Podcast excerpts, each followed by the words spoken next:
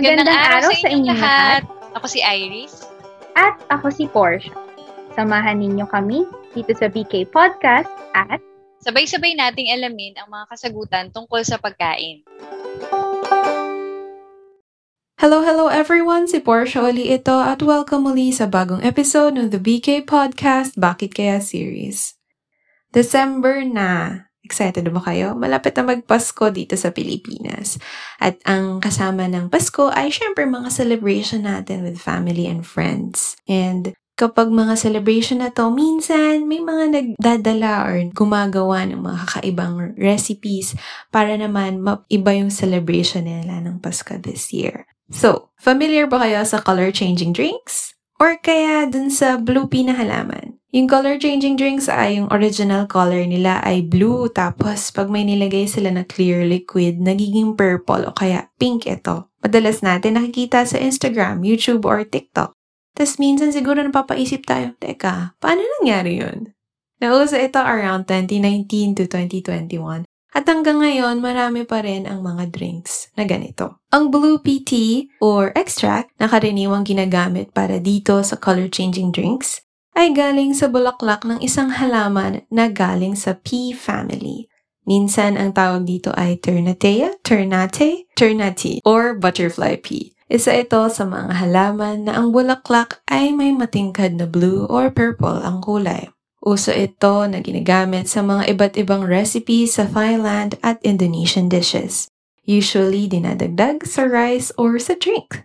And minsan, nilalagay din sa fresh salads. May previous episode tayo about edible flowers na doon nabanggit natin itong blue pea. At recently, sa Pilipinas, marami na rin ang gumagawa ng mga dried and powdered version nito para gagawin nilang tea or other drinks. At yung iba, ginagawa siyang natural food coloring para sa kanilang products. Pero paano nga ba nagbabago ang kulay ng blue pea? Ang blue pea kasi ay rich sa chemicals na tinatawag na anthocyanins. Itong mga anthocyanins, nagbabago ang kulay nila kapag nagbabago ang acidity or pagkaasim ng solutions. Ang mga anthocyanins kasi ay nag-change ng chemical structure depende sa acidity. Kung acidic or maasim yung food, drink, or solution, nagiging pink ito.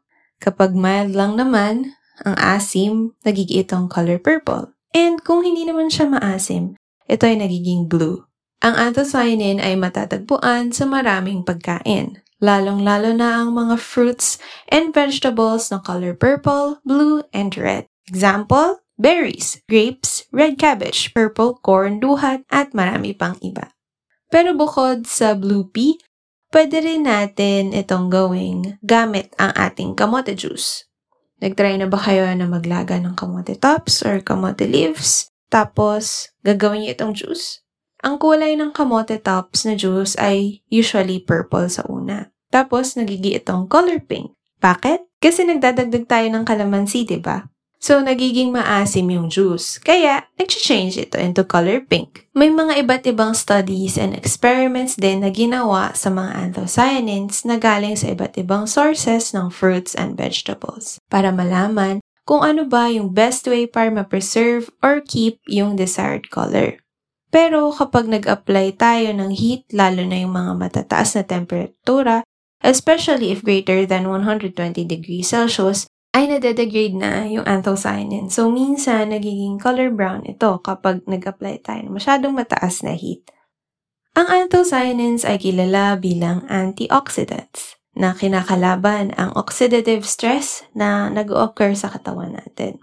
Ang benefits ng anthocyanin ay nakakatulong ito sa pag-iwas sa pagde-develop ng cancer and heart problems. Nakakatulong din ito sa brain health para ma-improve ang memory natin and sa eye health din para mapatagal naman yung paglabo ng mga mata at iba pang related na eye problems. Ang mga ito ay nakaka-strengthen din ng immune system laban sa sakit. And lastly, ay nakakatulong ito sa anti-aging, especially sa skin natin for a more youthful skin. O, di ba ang galing? Hindi lang magandang tingnan ng mga pagkain na may anthocyanin at hindi lang ito parang magic. May explanation kung bakit nagbabago ng kulay ang mga ito. may mga health benefits din na nabibigay sa atin.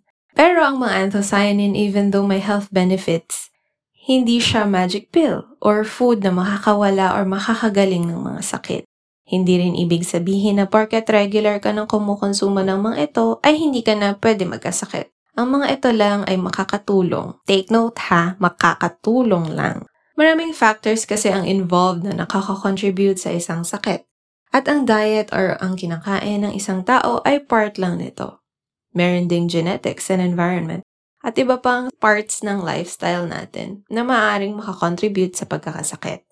Kaya consult with your health professionals pagdating sa mga health-related problems, like your physicians and nutritionist.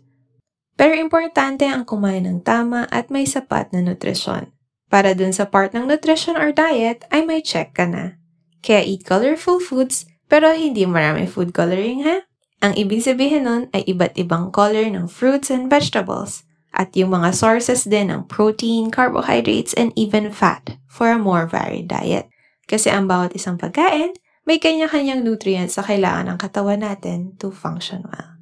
O siya, hanggang dito na lang muna tayo until the next episode abangan ng susunod na usapang tungkol sa pagkain. Sana marami kayong natutuhan at nabusog kayo sa kwentuhan.